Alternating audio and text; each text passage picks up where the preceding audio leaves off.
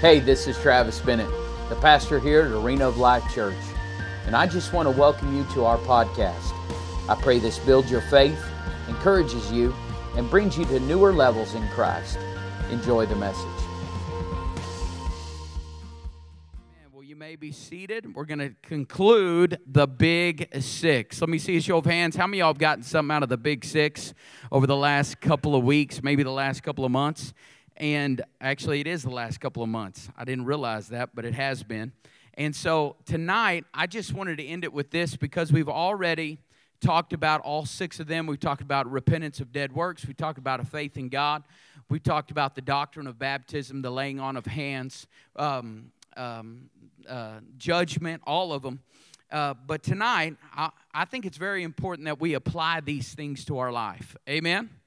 I tell you, every single Sunday morning, uh, there's people that meet me out the door and that they tell me all kinds of different things, you know, uh, over the years. Wow, that was a really good speech. Or, you know, they don't know anything, you know, uh, don't know how to say it any other way. Or, man, that really applied the word from Sunday, it would help them out. Here's the deal. In, in, you know, the Bible says, The Lord is my shepherd, I shall not want. He leads me beside the still waters. Starts off, The Lord is my shepherd. You have to make him your shepherd. He has to be your shepherd. CNN can't be your shepherd. Your mother in law can't be your shepherd. Come on, Facebook cannot be your shepherd. Thou saith the Lord. Hallelujah. Can I get an amen? All right. Uh, Instagram cannot be your shepherd. The Lord has to be your shepherd. And, and you have to learn how to apply the word to your life. And so uh, I, I, did, I didn't want to end this by just all six are over and uh, without giving an opportunity, I studied this out in James uh, many times. and tonight I want to kind of put it into a Bible school format because there's some Greek words in here that I believe each and every one of us need to know. All right? You ready? Let's start off. Hebrews chapter 5 and verse 12. It says, For when the time ye ought to be teachers, ye have need that one teacheth you again, which be the first principles of the oracles of God, and are become such as have need of milk and not of strong meat. For everyone that useth milk is unskillful in the word of righteousness, for he is a babe. But strong meat belongeth to them that are of full age, even those who by reason of use have their senses exercised to discern both good and evil. Then, chapter 6 and verse 1, it says, Therefore, leaving the principles of the doctrines of Christ, let us go on unto perfection, not laying again the foundation of repentance from dead works, of faith toward God of the doctrine of baptisms and the laying on of hands and the resurrection of the dead and of eternal judgment. So let's jump into the text tonight. We have seen how essential, everybody say essential. All right, I'm making sure awake, you're awake tonight. The six fundamental doctrines are in order to build a stronger foundation for our lives in Christ. But it's not just a matter of understanding these starting point doctrines. We're supposed to put into practice Say that again. We're supposed to put into practice what we've learned over the last couple of weeks and move on, building on a sure foundation of the basics, the ABCs, easy as one, two, three, of our Christian faith. We're not just adding to our tank of Bible knowledge so we can accumulate more knowledge of other doctrines. God expects us to commit ourselves to live according to the revelation we've attained from Hebrews and begin to do what we have learned. It's both hearing and doing that establishes the foundation of in our lives so we can build better. Do you hear that? It's the hearing and it's the doing. Faith cometh by hearing and hearing the word of God, but you've got to do faith. Amen. Tonight we're going to talk about how to be a doer of the word. We've learned and and and uh, word we've learned and not a hearer only. And that's the definition of a true disciple or committed learner someone who not only understands the elementary doctrines of the faith, but who also makes the decision to remove every wrong belief system, adjust every wrong mindset, and truly grab a hold of those truths until they take root in their life. They are a doer of the word, hearing, learning, and understanding.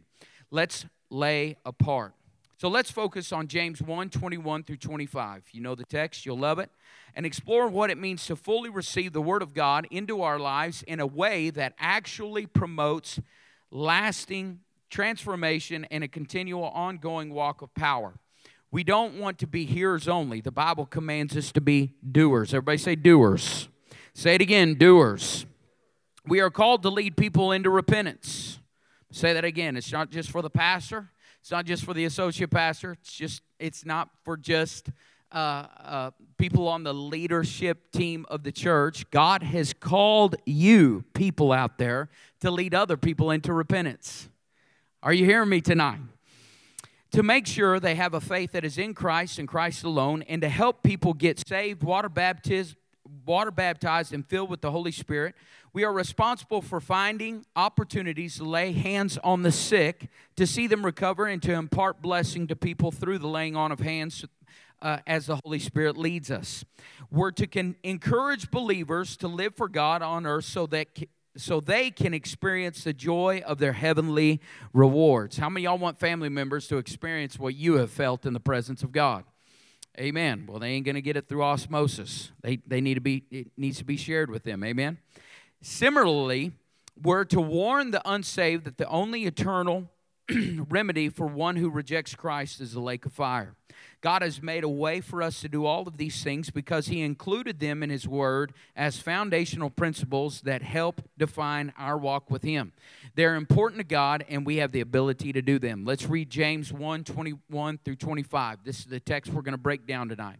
It says, Wherefore, I'm reading now the King James Version so we can break it apart in Greek. Lay apart all filthiness and superfluity of naughtiness and receive with meekness the engrafted word which is able to save your souls. But be doers, but ye but be ye doers of the word and not not hearers only, deceiving your own selves. For if any be a hearer of the word and not a doer, he is like a man unto a man beholding his natural face in a glass. For he beholdeth himself and goeth his way, and straightway forgetteth what manner of man he was. But whoso looketh into the perfect law of liberty and continueth therein, he, he being not a forgetful hearer. He being not a forgetful hearer. I'm telling you, King James is hard to read. But a doer of the work, this man shall be blessed in his deed. So James 121 provides key instruction. Everybody say key instruction. You need to write it down. And if you're not writing it down, go, and ha- go ahead and write it down anyway. Key instruction to ensure that you are a doer of the word you have just learned. And a true disciple of Jesus, it says, Wherefore lay apart all filthiness and superfluity of naughtiness, and receive with meekness the engrafted word which is able to save your souls. Let's dissect this verse um, apart and explore what each part means so you can really understand it. Are you ready? I believe you're going to get some tonight, so lean in on it. The phrase lay apart is translated from the compound Greek word. Wait, did I go too far? If you read verse 21, thank you, Margaret, in context, you see that James was talking about our response to the word that we have heard. James wrote, Lay apart all filthiness and superfluity of naughtiness. The phrase lay apart is translated from the compound Greek word apotithemi. The word apo means away, and the word tithemi means to lay down or to place. When you compound the two words, the new word apotithemi means to take something off, to lay it down, and to push it away and put space between you and that object. Isn't that good? Put space between you and that object. This word apotithemi paints a picture of someone making sure a certain object is so far from him that he can't reach, reach it to pick it up and put it back on again. In fact, this is the Greek word used to describe the act of removing old, dirty clothes. So you think about what, what that's like when you come to the end of the day and it's time for you to go to bed. If you've been wearing dirty clothes, how do you get off your clothes? Do you stand in front of the mirror and say, okay, clothes, uh, I'm done with you.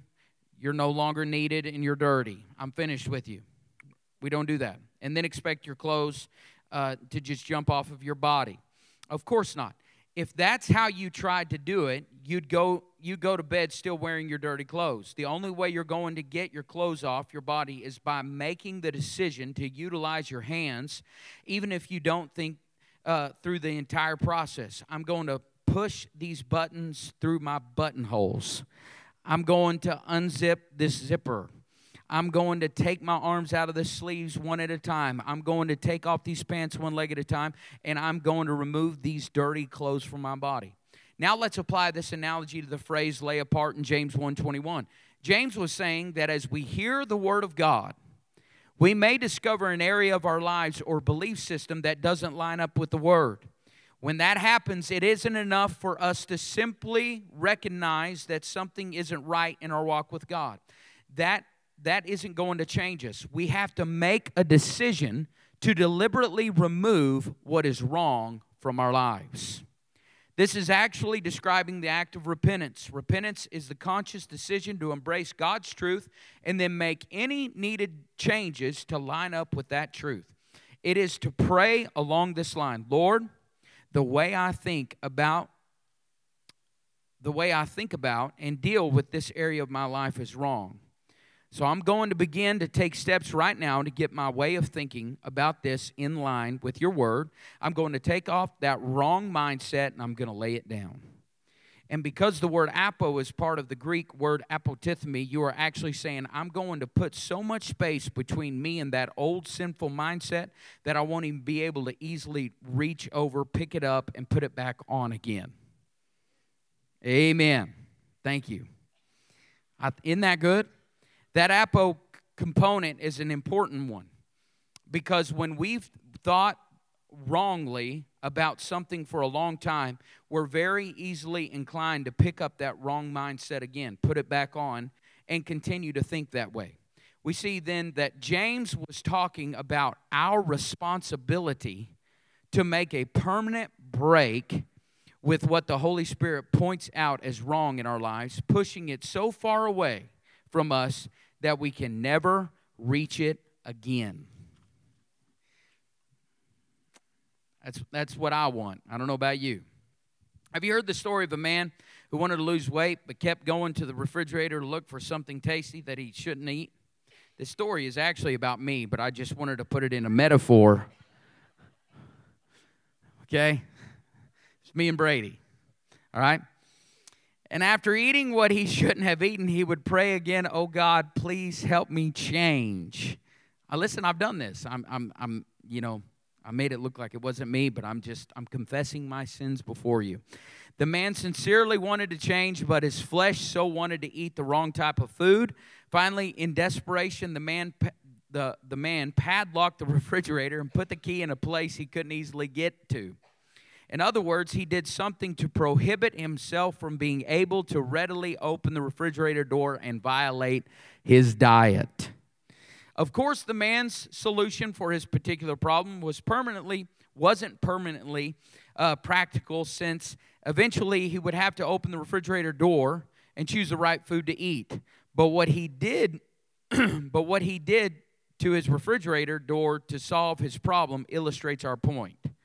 This is the strategy you have to adopt concerning any area of your life that grieves the Holy Spirit. You must do whatever is necessary to make it very difficult to violate the commitment you made before God to change in that area. Perhaps you're giving up cigarettes or another bad habit. Or maybe you know you've been um, associating with the wrong person or group of people. Perhaps Perhaps you come to realize you have a wrong way of thinking or believing that doesn't line up the, with God's word. Whatever it is, you have to do something to permanently bar yourself from going in that wrong direction again.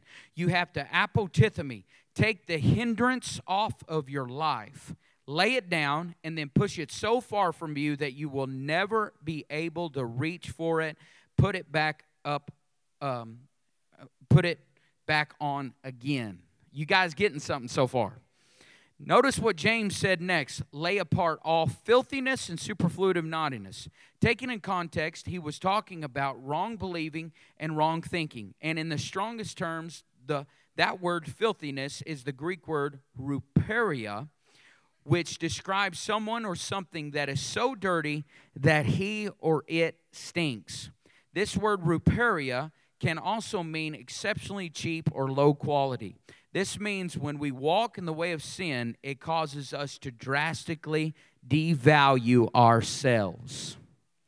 James used the Greek word ruperia in this verse to make it very clear how the Holy Spirit views the sin we hold on to uh, versus laying it apart.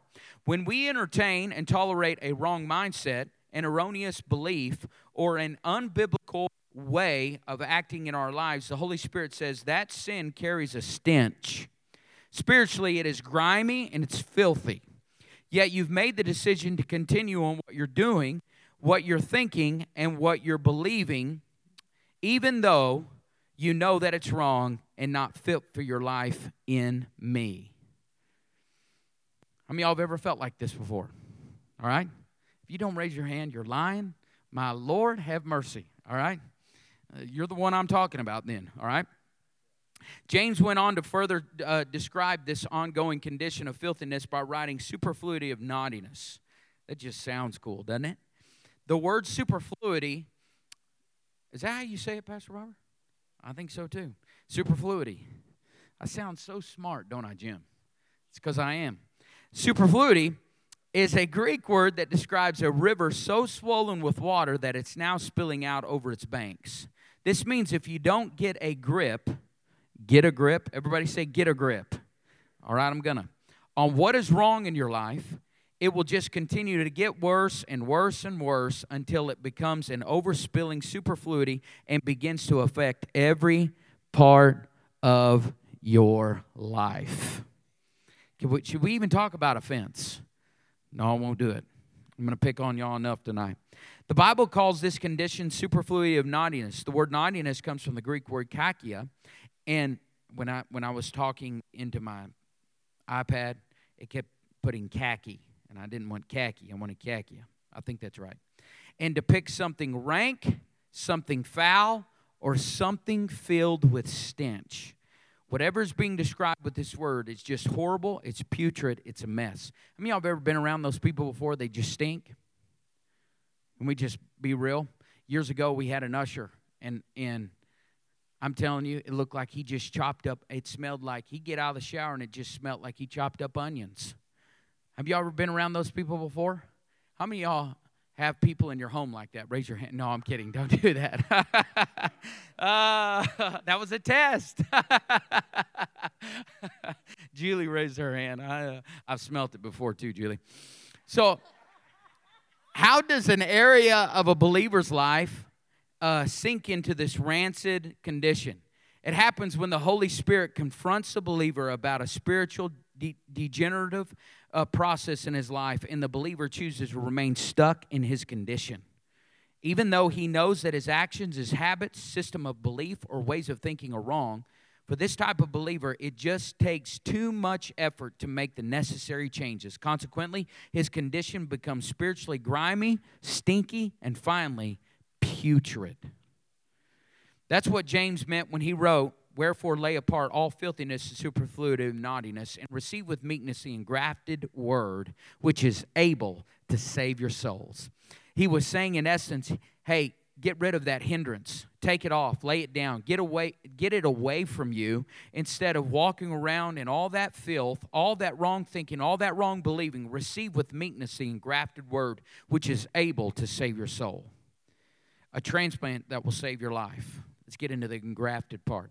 Let's look at the phrase in James 1:21, receive with meekness the engrafted word. The word engrafted is the Greek word emphutos, which describes something that was put in in you later on in life or something that is subsequently planted in you at a later date. In other words, you were not born with this. It was not originally with you. It is something that was placed into you subs- subsequent, what, what's the word I'm trying to use here? To your natural birth. The best illustration of this uh, concept would be an organ transplant. When someone has an organ, an organ that has failed, that person's life is in jeopardy unless someone donates his or her organ allowing the person with a diseased organ to receive an, an organ transplant. The organ transplanted into the patient's body during that surgery isn't original to that person, but he has to have it in order to live. I hope you're already getting it.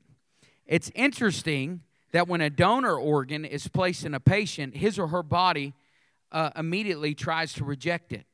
Think about that. The new organ is there, placed inside to save the person. He cannot live without it, but because it's not original to him, his body says, This doesn't fit.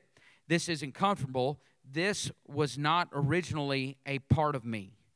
And the only way to, the transplant surgery will be deemed a success is if the patient's body finally receives with meekness that engrafted organ.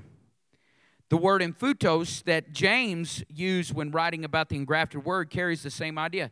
Here we have the picture of someone who has his own ideas about things, his own belief system. Maybe he has grown up in an environment of traditional religious ideas, but then he hears that the word of God has the power to save his soul, the power to transform him from the inside out, and he makes a decision that he is going to receive the word with meekness. This word meekness comes from the Greek word praeutos which describes a person who knows and likes what he thinks, but has decided to lay aside and deny his own feelings, deny his own thoughts, deny his own opinions, and willfully and deliberately submit to the authority of someone else in order to receive what that person has to say or impart to him. James was saying in this verse that the only way God's word will ever take root in a person is through his quality of praeutos or meekness. When people hear the word meek, they often think that it means someone who is weak. That is not what the Greek word praeutos means at all. Rather, praeutos describes someone who thinks he is right but has submitted himself to someone else. So he's making the deliberate decision to deny himself the right the right to act on what he thinks or prefers and to instead submit himself to the word of that person he has committed to serve to receive the word of God with meekness, you have to say no to your old ways, no to your to your flesh, and no to your opinion, your own opinions, which are usually very strong. You have to deny yourself, open your heart, and deliberately say, I am going to receive what I need from the one I have committed my life to. Now, steps to a successful transplant. In order for the Word of God to be truly transplanted in you, here are a few steps to help you out. Number one, submission. Everybody say submission. What does it say? James 4 6, submit to God, resist the devil, and he will flee from you. You have to be submitted to the word and the authority of God. You have to make a decision that you're going to come under God's authority, believe what he says, and do what he tells you to do, regardless of how you feel. Is that the truth? That's the truth. Elimination. You have to eliminate all other voices, feelings, and opinions, including your own. Did you hear that? Eliminate anything that would distract you. Here's the third one decision. You have to make the decision. I will not veer from God's word. I'm going to be committed to what He says and to the principles of His word. I'm, I'm in this for the long haul. The next one after decision is continuation. You can't just follow these steps once. You have to continually implement them. Continually denying yourself, continually remaining in submission to the word of God, continually eliminating eliminating whatever is a hindrance to your spiritual walk. You have to continually say, I'm going to receive this word. This word may not feel natural to me. It may be different from what I've been taught in the past. However, this is the word that has the power to save me, change me, heal me, and totally alter my entire course of life. And I need to have this if I'm going to live the fullness of what God intended for my life. The fifth one is this is reception. As you do these things, finally kick it into gear and the word begins to produce life in you. You begin to truly receive the word of God into your life. When you reach the stage of true reception, this verse says the word is able to save your soul. Amen. The word able in James 1:21 comes from the Greek word dunamis and it describes what? Power. When you deny yourself and open your heart to the word of God, when you submit to the word, eliminate wrong thinking, make the decision to stick with the word and continue in the word daily in order to deeply receive from its eternal truths, all of these right decisions release a flood of divine power in you and through you. It's like that transplanted organ when it finally begins to take root and function correctly in the new environment, and as a result, preserves a life. As you embrace the truths of God's Word, the life in that engrafted Word will begin to release its saving power into your soul. The word save is the Greek word sozo, it means to deliver, to save, or to heal. The word soul is the Greek word um, psyche, and it refers to the mind or the emotions. If you'll embrace the word and make a decision to submit to it, the word of God will begin to deliver your head. And it's your head that needs to be delivered because that's where all the wrong thinking takes place. The saving power in the word also works to heal your body, prolong your life, deliver you from bondages of every sort, and cause every area of your life to prosper and be blessed. How many y'all can testify to that. You must have the engrafted word in order to grow and thrive in this life. Yet, when you first hear the word and its truth enters your heart, your mind may be tempted to reject it. This is a common occurrence as the engrafting process begins to work in a person's soul. He begins to read the word and hear the principles of the word taught, and the word enters his heart. The spirit of the person is drawn to the life in that truth. Meanwhile, his traditional, traditional belief system might be causing him to think thoughts like, wait a minute, that isn't what I've heard in the past. I don't, I don't, I don't know if I like this. Soon the person's unrenewed mind begins to try to reject, reject the truth that doesn't fit. Or perhaps that person's uh, flesh doesn't like what the Bible is telling him that he needs to change in his life. So, just as the human body tries to reject a donor organ, this person's flesh or mind may try to reject the word that he has that has been engrafted into his heart with the power to save his soul.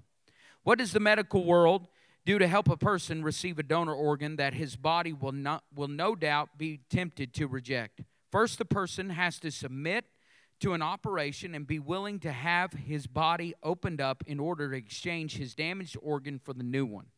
Then he has to submit to, to the very tender care of a doctor who has the responsibility of hovering over him and keeping watch over his condition. The patient also has to faithfully take the prescribed medicine in order to help his body adapt to the donor organ so it can thrive in its new environment. Usually, the transplant patient will have have to take the medication regularly for the rest of his life. Since his body will always be tempted to reject this organ, that wasn't originally part of him. But finally, that healthy donor organ will begin to kick in and work the way it's supposed to. And as it does, it saves the life of that person. Are you guys getting this yet? Isn't this good? That's exactly how this soul saving process of receiving the engrafted word with meekness works. And it is exactly what we have to do when the word of God comes to us. We must follow these steps that cause us to receive the word with meekness submission, elimin- elimination, uh, decision, continuation, and reception. These steps are essential if the engrafted word is going to begin to produce the power of change uh, power to change us from the inside out and in the process save our soul. Consider what you have learned through this class on the foundational doctrines that you need to understand. Take, for instance, repentance. You may not like to repent. You may not even feel like repenting, but like it or not, the act of repentance will save your life. You have to choose to submit to and receive what God says about repentance and then do it and continue in it then you must make the decision that you're going to eliminate everything in you that says you don't need to repent. From this point on, you're going to begin to repent whenever you need to because you are submitted to the Word of God. As you continue in that commitment, the truth about repentance and its fruit will kick in, and you will begin to receive the reward of your obedience. Your willingness to walk with a clean heart uh, before the Lord will release life transforming power in your life, and it will save your soul. Becoming obedient. James went on to write in verse 22 Be ye doers of the word, and not hearers only, deceiving your own selves. The Greek that is translated, Be ye doers, actually means Be ye becoming. In other words, you might not immediately know how to do everything in God's word that is preached to you, but you can start where you are. Sometimes there's a process of becoming fully obedient. There's the word there fully obedient to the word that you hear. Sometimes we have to start where we are and make the decision to be obedient. That's what, what verse 22 is referring to when it says, Be ye doers of the word. As I said earlier, the Greek really says, Be ye becoming. So if we can't immediately get all the way to the finish line of our obedience in a particular area, we should at least start where we are and determine to do what we are able to do. That decision then begins the process of our becoming doers of the word. The word doer is the Greek word poietis, which is the word of creativity. It's where we get the word for a poet, a, prof- a profession that definitely has a creative flair. The use of this word carries the meaning that if you can't find a way to con- conveniently obey the Bible in any in, in an area, you are to get creative and find a way. There is always a way for you to do what God says. Hearer only. Remember, you are called to be a disciple or committed learner who is listening, learning, and applying what you learn. God doesn't call you to be a hearer only, He calls you to, to be a learner and a doer. But what does it mean to be a hearer only? We find the answer in the meaning of the Greek word akroetis, which is uh, translated hearer only in James 1.22 and not hearers, hearers only, deceiving your own selves. This word acroatus was a word used to describe students who attend a class but aren't serious about learning what the class offers. They are only auditing the course. Can y'all do me a favor on a Sunday morning or even a Wednesday night? Please don't just audit the course. All right? You're more than a creaster or a CEO.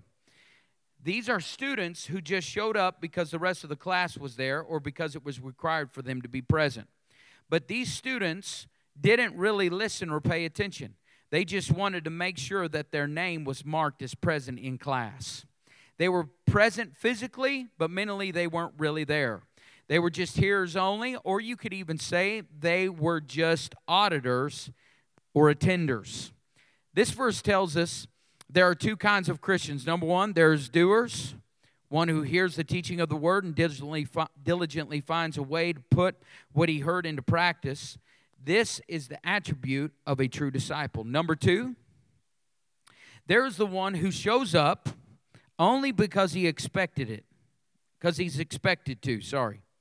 He goes to church because that's where all his friends are. He likes the people there, he enjoys the music, but when it comes to the ministry of the word, this person simply checks out. He's physically present, but mentally and spiritually, he's not really there. He's just taking up space on the pew or chair. He's not a serious learner, listener.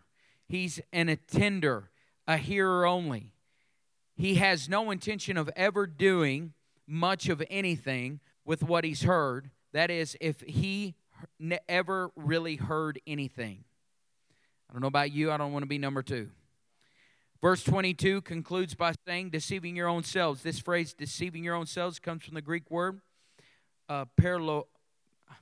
Now, I asked Alexa how to say this. and She told me right, all right? Para, paralogizomai. Paralogizomai. And it means to make a miscalculation. This is good. Y'all lean in on this. This is good. It was borrowed from the world of libraries, and library scholars would put documents side by side to compare and analyze the information contained in both documents. If they made a wrong analysis or came to a wrong conclusion, their wrong conclusion was called paralogizomai, translated deceiving your own selves in this verse. James was saying, in effect, if you think you're going to score great in life and things are going to be better just because you came to church, you have made tragic miscalculations. This is so true, y'all. Your analysis of your situation is wrong. Just showing up is not going to produce results in your life. Of course, showing up is important because it's part of being faithful, But if that word is going to do anything in you, you have to listen to it and find a way to obey it. You have to be a doer of the word. That is what the Bible says. You guys get anything out of this yet? Y'all need to use this on other people. Uh, take it and run with it. Understanding your spiritual status. In James 1:22, James was essentially asking, "What kind of believer are you? Are you really a disciple doing something uh, with what's being preached? Are you serious about it, or are you just showing up so you can be marked that you were present?" So I want to ask you, congregation, the ones listening right now, y'all ready? Are you a doer of the word or are you just an attender? Christ calls you to be a disciple or a learner who does something with what you have heard. If you have no real intention of doing anything what you've heard, you are here only. And according to the end of that verse, you are probably deceiving yourself because it isn't just the hearing of the word that changes you, it's when you do the word of God that its power is released in you. Amen. I was talking to my mom earlier and I was telling her I'm, I'm not always worried about the enemy, I'm always worried about the inner me. All right. I'm going to preach that Sunday, so y'all be here Sunday. I'm, talk, I'm talking about walls. Y'all be here. Man, there's something stirring in my spirit. Walls are falling. To help you honestly locate yourself, let's move on to James 1:23, where James described the person who hears only. For any be a hearer of the word and not a doer, he is like unto a man beholding his natural face in a glass. The word glass is really the word for a mirror. Everybody say mirror. So this verse, and probably you have maybe a translation that actually it looks like that. So this verse pictures a man who looks in the mirror and sees his natural face. I, I want to sing Michael Jackson right now. I really do. But I'm not gonna, all right? Or Justin Timberlake. Brady, you want to come sing Justin Timberlake? All right, just making sure. Thomas probably would. It's the man in the mirror. Okay. The Greek actually could be translated like a man who looks in the mirror at the face he was born with. Oh man, this is so good. I this is revelation right here. When most of us look in the mirror, mirror at the face we are born with, we wish we could trade trade it for another face, or we wish we could lose weight, or we wish we could have a facelift. Most of us see something ourselves we don't like. That's the visual James wanted to give us in verse 23. Now, women, that's probably more. I always say this when, when in counseling uh, in Ephesians chapter 5, what does he say? He says, Husbands, love your wives as you love yourself. He didn't tell the wife that. Because the wife, when she looks in the mirror, she sees all these flaws. But when the man looks in the mirror, he goes, Oh, yeah. Is that not the truth? That is the truth. All you wives are like, That is so true, right? So those of you that have been in uh, marriage counseling with or mar- premarital counseling, that's why he says husbands love your wives as you love yourself. He didn't say wives love your husbands as you love yourself because there would be lots of flaws with that. Even though they are always beautiful and they see all these things that nobody else sees. Can I get an amen from all the husbands out there? Oh Lord, have mercy. Don't get me started. How much time we got? None. When most of us look in the mirror at the face we were born with, Oh, wait. This verse paints a man who goes to the mirror and immediately sees what he needs to fix as he is beholding himself. He sees the face he was born with, displaying all its flaws, and it's clear to him that he needs to shave, brush his teeth, and work on his appearance. But rather than give attention to what he sees and take action to make some needed changes. He beholdeth himself and goeth his way, and straightway forgetteth what manner of a man he was. In other words, he thinks, wow, I need to make a change. Well, one of these days, I'll do that. Then, rather than spending the time with the Lord in His Word and in prayer to deal with the flaws he sees, this person delays change and goes on his way. So let's bring the subject home and talk about how you might fit into these two verses. Imagine, for instance, that the Spirit of God has been dealing with you about a wrong attitude you've been harboring. He's been telling you to repent and to change, but you never take the needed time in the presence of the Lord to really take care of that issue. You recognize that the Holy Spirit is speaking to your heart about it, and you see that the Bible is in agreement with you. But life is busy, and and you're on your way to the next item in your schedule before on your schedule before you've done anything about getting rid of what uh, wrong attitude that the Spirit of God has convicted you about. Or maybe there is something that needs to be corrected in your finances. The Holy Spirit has been telling you over and over fix this, fix this, fix this, fix this, fix this. And you've kept telling yourself it's going to be hard to fix this. I will fix it, but I'm going to fix I'm not going to fix it today. In the meantime, you go on your way spending more money and spending more money and charging more credit cards and buying stuff that you can't afford and eating out when you have a fridge full of stuff. I know roses is good. Listen, I get it. And making more wrong financial decisions, forgetting what you were convicted about earlier the day in the day. This type of pattern can go on and on, be repeated in many areas of your life. It could be that the Holy Spirit or the Word of God is speaking to you about your bad attitude toward another person, or He might bring up an issue in your marriage or with your children, and you know that you need to repent and make some adjustments. The Holy Spirit is so kind, He'll confront you in love and tell you the real situation. When you look into the mirror of the Word, you'll, you'll see what you need to change. Aren't, aren't you thankful the Holy Spirit is kind? Glad He's kind to me. But change is difficult for most people. So they often mislead themselves into thinking that their situation isn't as bad as it seems. For example, people who are overweight sometimes don't see themselves the way others see them. The scale in their mirror are telling them that they are overweight but their answer is to deal with the problem superficially by dressing themselves in a way that doesn't reveal all the bulges. But if they think that solves their issue with overeating or eating the wrong kinds of food, they deceive themselves. The Holy Spirit is trying to change their mind, mindset and their lifestyle in the area in order to prolong their lives. But often people don't stay in His presence long enough to deal with the issue at, at the root and then begin to take real steps to, to affect that change.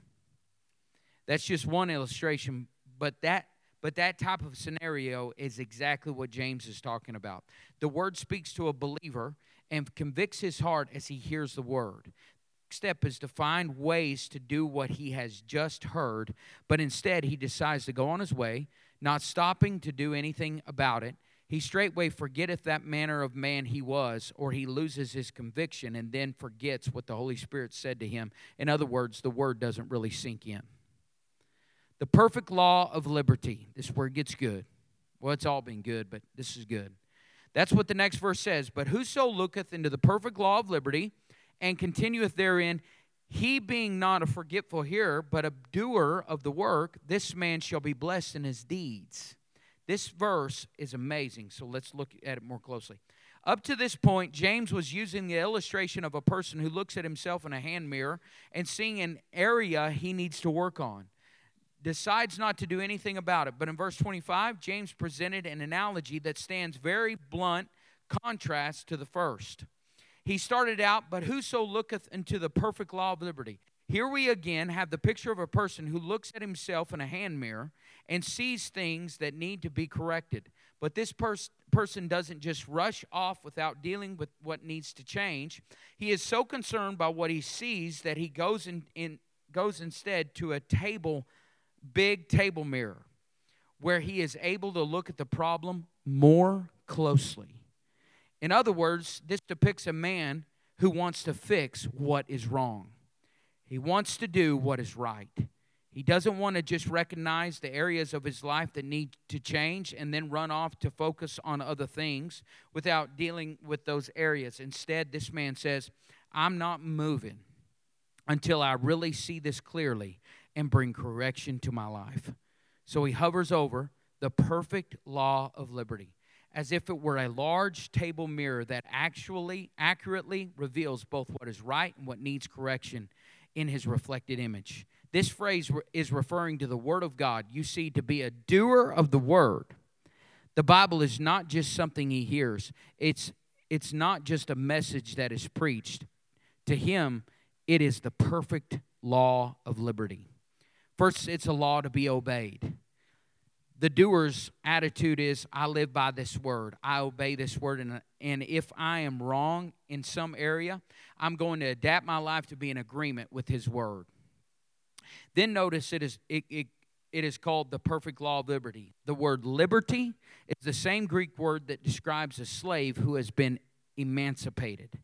This man understands if I look into the mirror of the Word of God and see areas in my life that need to change and then submit to the Word and allow it to be a law in my life as I do what it says, then God's Word will emancipate me. I'll, it will set me free because this is not a law of bondage. The eternal truths of His Word will free me like a slave who has been emancipated. Isn't that good? It takes work to be a doer. Verse 25 goes on to say, and continueth therein The doer continues to obey the word from the moment he recognizes what needs to change. He is determined not to leave the table until the, the flaw in his life is repented and permanently fixed. Then it says, This man shall be blessed in his deeds. The word blessed comes from the Greek word makarios, which means hilarious or hilarity. The doer is going to be so blessed that he can hardly contain himself. That's what you feel when you get set free from yourself. You get so blessed that you're making spiritual progress. You are blessing, you are breaking free from former negative patterns and hindrances that have prevented you from living the life of abundance God always intended for you. Then notice that the Bible goes on to say that this man shall be blessed in his deeds. One translation says, he shall be blessed in his work. I believe that's the New Living Testament. The word deed or work is a translation of the Greek word uh, ergon, which tells us that it takes work to be a continual doer of the word. Is that not the truth? It is work to obey the word of God. It is work to take what you've heard and to find a way to creatively do it. If you think you're going to easily become a doer of the word as described in James 1:25 with little eff- little effort or commitment, then wave farewell to your prospects of success because it is not done easily. That's why the Greek word for learners or students can also be translated disciples. To obey Jesus was going to require discipline. It was going to take great effort. It was going to take work for those 12 disciples to follow Jesus. That is also what is going to be required of you. However, Keep hovering over the Word of God and make this decision. I'm not leaving this table mirror. I'm not leaving the perfect law of liberty. I'm, I'm, I'm going to look into the Word of God until I truly see what it says and allow its truth to eliminate my illuminate, sorry, illuminate my path. Wherever I come up short, I'm going to submit myself to the Word, and it's going to set me free like a slave who has been emancipated and then I'm going to find a way to do what the Word of God tells me to do. So, what is the reward of your decision to become a disciple? What do you have to look forward to as you accept the work required to become a doer of the Word? The blessing of obedience. The blessing of obedience is included with God's command to obey in verse 25. James said, You will be blessed and filled with hilarity and laughter as you faithfully walk out this supernatural transplant of the engrafted word in your life. Over the last two months, you've been given heaven's blueprint for laying a strong spiritual foundation and for reaping the benefits of being a doer of God's word. Now it's up to you to work with that blueprint and to stay on the path of obedience that leads to your success in every area of your life. As you do, you will reap the inevitable harvest, a life that consistently resounds to the glory of God. Amen. Who got some tonight?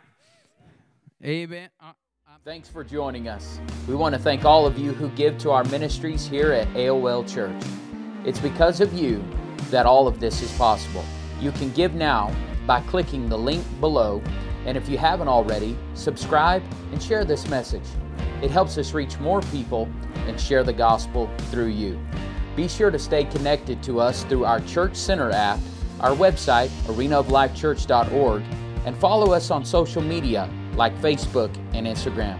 May the Lord bless you and keep you. His face shine upon you, be gracious to you, and give you peace. Thanks again for listening. Go and make a difference today.